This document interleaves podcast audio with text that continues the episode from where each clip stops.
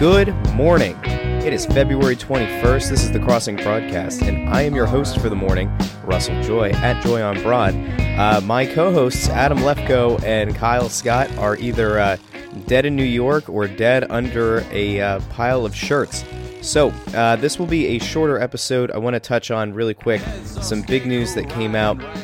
Uh, Carson Wentz's knee injury uh, and, and, surgery recovery timeline might have changed a bit. Um, a doctor has referred to it as uh, as unfortunate news and has compared the injury to the RG3 knee injury, which is uh, worrisome. And I wanted to hit on an article that was written by Rick Bucher of uh, Drink Bleacher Report, who um, spun a web of infactualities and just poor misinformation in order to build a, a, nonsensical narrative that for some reason he was able to publish. So I want to tackle both of those. I will encourage you that if you did not get to listen to it, um, Tuesday night I posted uh, an episode called All Stars Tongue Twisters Flying and Fighting, um, where I was joined by Kevin Kinkead, Crossing Broad Sixers beat writer, Anthony Sanfilippo, the uh, Crossing Broad Flyers beat writer, and uh, Crossing Broad writer Bob to talk about some spring training battles with the Phillies. If you didn't listen to that episode yet, you should. It's an hour 44, so there's plenty of content uh, within that episode uh, really kind of diving in deeper into each of those teams. Uh, we covered um, Kinkead and I covered uh, Joel Embiid, Dario Saric, and Ben Simmons All Star Weekend. Uh, Anthony Sanfilippo and I kind of uh, was in the immediate aftermath of the Flyers trading for uh, Peter Mazurik, Mrazek, Mrazek. I'm going to screw that up every time. Peter Mrazek and uh, Bob and I kind of talking. Oh, we also talked about like the the Flyers veteran versus youth conundrum that they're facing, and if Dave Hakstol is doing a good job. And then Bob and I kind of talked about uh, how you round off the um, the rotation outside of Vince Velasquez, Aaron Nola, and uh, Jerad Eickhoff and uh, we kind of looked at some infield options about if Maikel Franco is going to rebound, um, all those kind of things. Before we get into the uh, the short episode right now, uh, we have two sponsors that we'd like to thank: Carlino's Market in Westchester and Amerigas. So, look, I've talked about this a million times. Carlino's in Westchester and Ardmore is your go to for any artisanal meats and cheeses, Italian food, pasta, pizza, tomato pie, anything you could possibly set your heart's desire. If it's imported from Italy, it likely goes through Carlino's.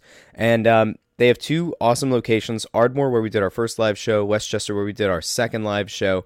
Um, this place is most of the reason that I made it through college. Most of my refund check went to Carlino's.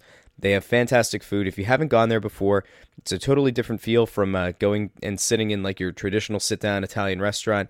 Uh, you can eat there, you can take it home, but um, plenty of counters where they've got everything set up. You want pasta, they'll make it in front of you. You want pizza, they'll make it in front of you. You want uh, some of your favorite artisanal meats and cheeses, your deli stuff, your your uh, freshly baked bread, all that stuff is there.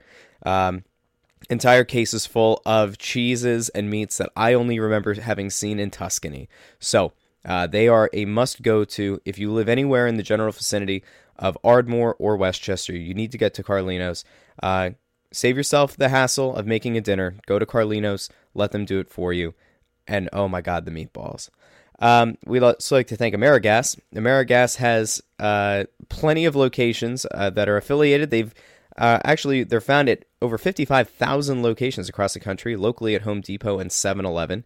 Uh, we are running uh, promotion. If you uh, on Twitter or Instagram use the hashtag show your tanks and take a picture of an Amerigas tank and you in the most glorious place. I don't know where that could be. Maybe you're going to the Leaning Tower of Pisa and you're listening in Italy. Go take a picture with your Amerigas tank. I would question how it got there, but that's fine. Uh, if you are going past a giant billboard that's uh, thanking St. Nick Foles for the Super Bowl win, uh, take a picture with your Amerigas tank. If you are uh, reading this Rick Bucher hit piece this morning and you have an Amerigas tank, you know, there you go. Take a picture with that as well. Uh, the uh, entire giveaway is available at crossingbroad.com backslash Amerigas. once you log on to that website or you click into that link, um, you will be greeted with a page that only requests that you leave. Uh, let's see, I'm pulling it up now. You've got your name and email. That's it. That's all. That's the only commitment you have to make. The winner gets a portable grill, a small patio heater, which is really great for tailgating and staying warm. Uh, two tailgating chairs with sunshade and a hookup hose, as well as a $200 gift card to the Crossing Broad store, where you can buy more and more shirts that will continue to bury Kyle Scott in his garage. And listen, I mentioned this on the other episode.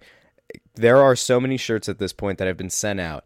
Kyle, I think, is in uh, I think he is he's now realized that the love uh, that he gets from the website from people who love the shirts, love the designs, uh, and want to support is immense. There are, there are just so many shirts. I spent a few days there um, helping to get those things sent out. So if you're still waiting on a shipping notice, I think today is pretty much the day where if you haven't gotten a tracking notification yet, uh, make sure that uh, you kind of keep your eyes out. I think they'll be going out.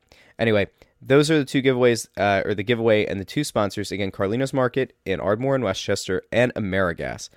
Uh, so big thanks to them. All right, two things that I think are worth kind of hitting on this morning. Um, Carson Wentz, their CBS Philly uh, reported that an orthopedic surgeon from NovaCare. Um, uh, let me just pull this exact thing. Um, Dr. John Kelly from NovaCare, an orthopedic surgeon and uh, director of shoulder sports medicine, uh, as well as a professor of clinical orthopedic surgery at Penn Orthopedic, does not think that Carson Wentz is going to be able to make a recovery um, to be back by week uh, one. He thinks that it's going to take it's going to be a nine to eleven month recovery. He said that it was uh, an ACL plus two, um, which he called an RG three equivalent. This was uh, as part of uh, the WIP morning show on Tuesday. Um, he said it's an RG RG3 equivalent and that it's worrisome. He said that at least on a positive note, um, Carson Wentz's surgeon was very good. That was uh, Dr. James Bradley. And he said he's going to have uh, therapy virtue of NovaCare. He's a man of faith, which is important to the guy's an excellent patient, but I think his timeline is very, very optimistic. So, uh, Ian Rapoport back in December had also reported um, that the surgery was not only to repair a torn ACL, but also a partially uh, torn IT band and to clean up some of the meniscus damage. Uh, if he had torn, uh, I don't want to just keep reading this thing verbatim. You can find it over at CBS Philly.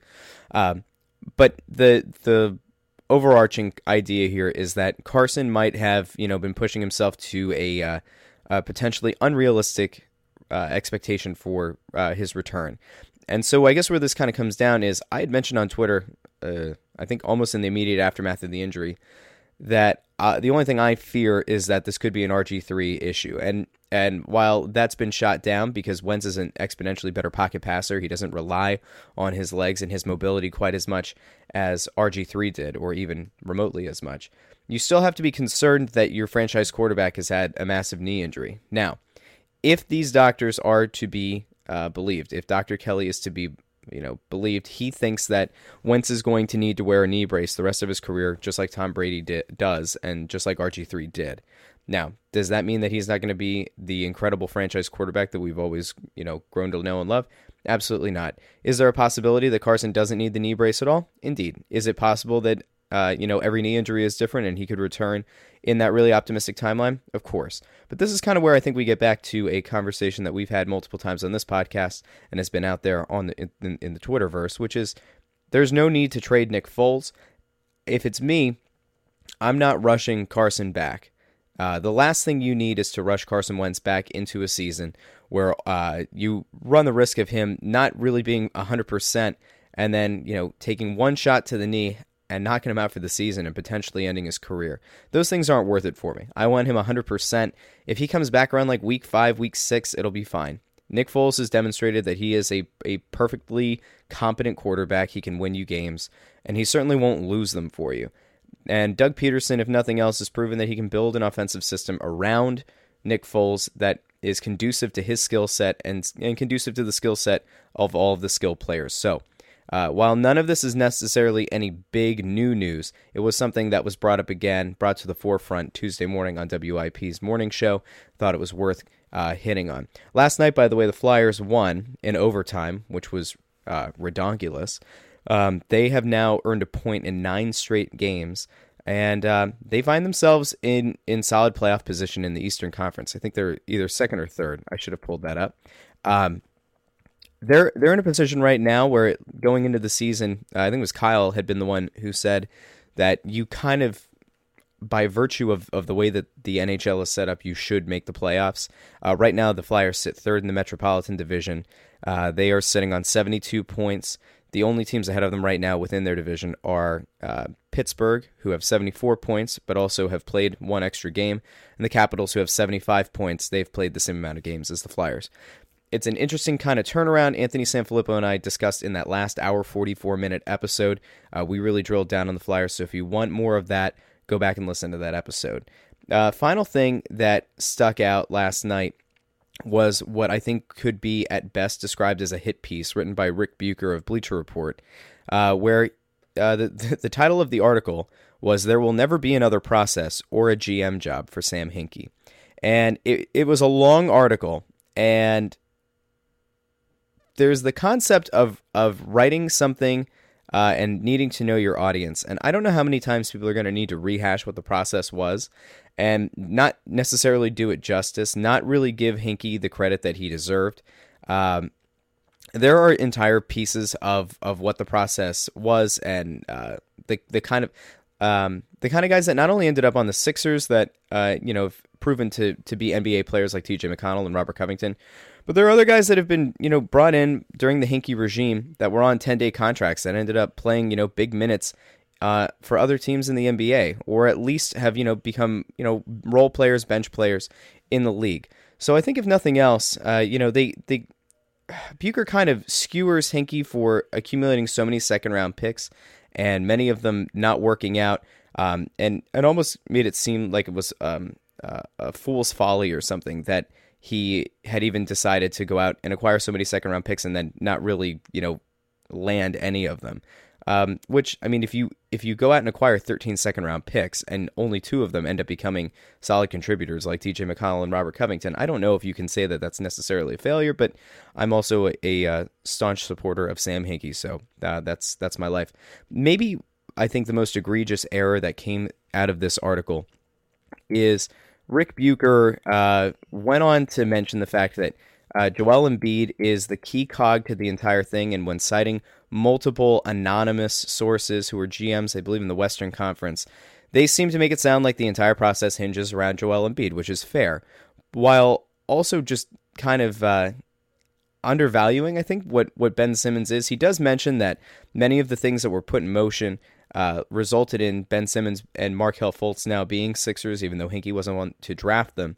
Um, but one of the things that he said that was just an egregious error, uh, he goes on to say, though Embiid missed his first two seasons recovering from a broken right foot, played only 31 games last season, and has spent the better part of this season under a minutes restriction to safeguard against another physical setback, he is the lone 2014 draft class member to be named an All Star.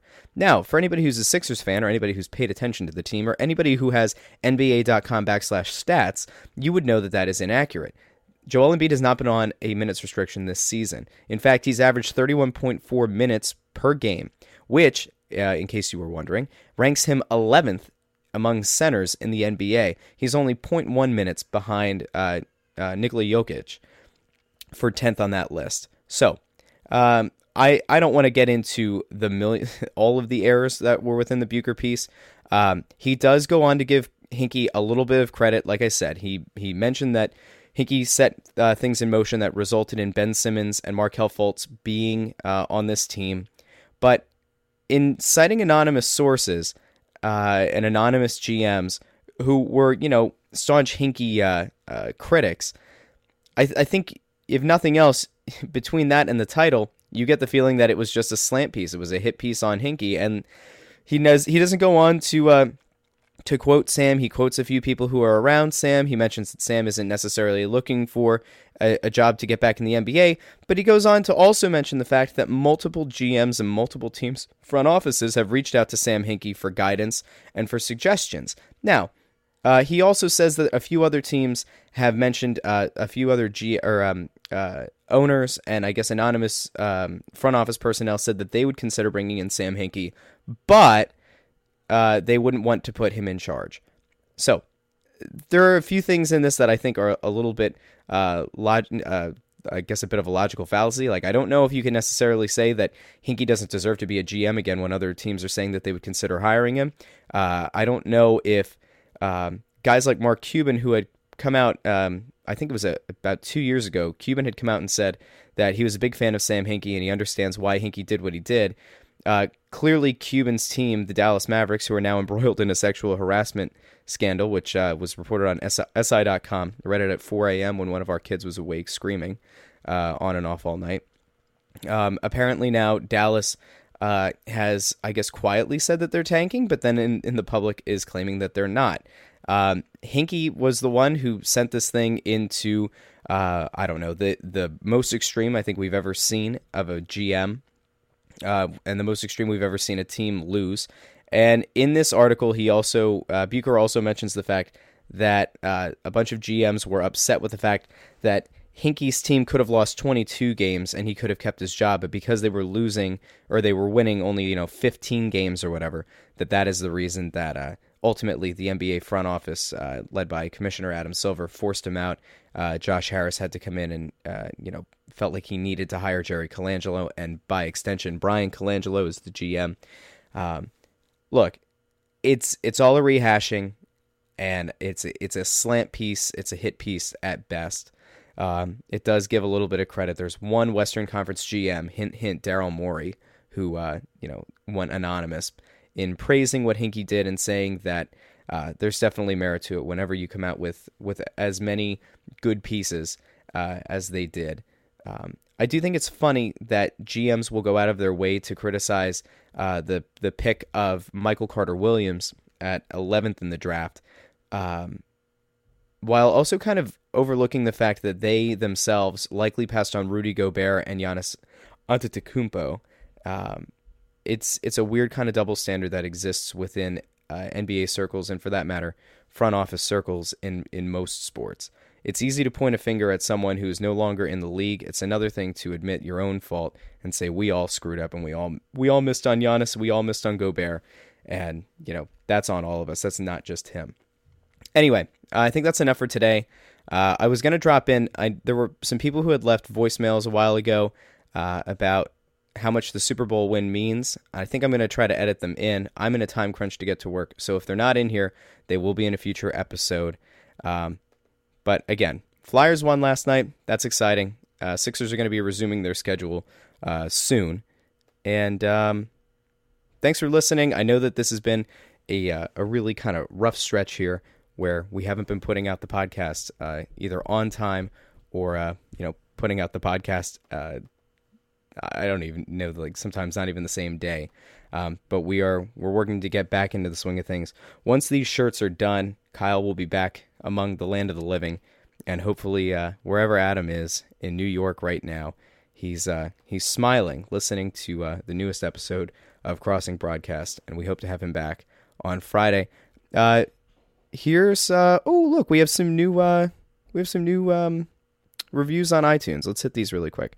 So Grayson11 said enjoyable five stars. Regular listener, love the local take on sports and no hockey so far. Sad. Don't don't don't, don't hate on hockey. Um, you guys are slacking five stars. Uh, somebody goes on. Uh, what's this? I don't know how to say this name. Dekila Dechila three two six uh, says that Kyle is running a T-shirt empire, but he's feeling a lot of missed opportunity, or she uh, is missing a lot of opportunity for content regularly. Um, no discussion about the Union's first preseason match, Russ. No, I'm not talking about the Union's preseason. The Union still suck, although they've been uh, connected to a uh, Czech player to possibly be their number 10 going into the season. Here's hoping it works. Uh, stop messing with my OCD and go back and stick with the original schedule. Hashtag five stars. Well, thank you for that. Uh, hashtag, uh, here's uh, one last one by VJHDHH five stars who says where's the podcast? Five stars. Not showing up under uh, under podcasts on iphone. Don't worry this one will go out. It'll and uh, like i said at the beginning of the episode i know this one uh, was a little bit short. It might have been a little bit rough and the editing might not be that great before i get to work but uh, there was an episode posted tuesday night. If it didn't come through your subscriptions make sure that you uh, log on to or hop on to Apple Podcasts or Google Play or wherever, Stitcher, wherever you get your podcasts. There's an episode that was posted last night, All Stars Tongue Twisters Flying and Fighting, where I sat down with Kevin Kinkead, the Sixers beat writer, Anthony Sanfilippo, the Flyers beat writer, and Crossing Broad writer Bob to discuss the Phillies. There's plenty of content there to hopefully hold you over until Friday. Once again, thanks for listening to the Crossing broadcast. We will be back on Friday. Stay out of trouble. Don't get arrested.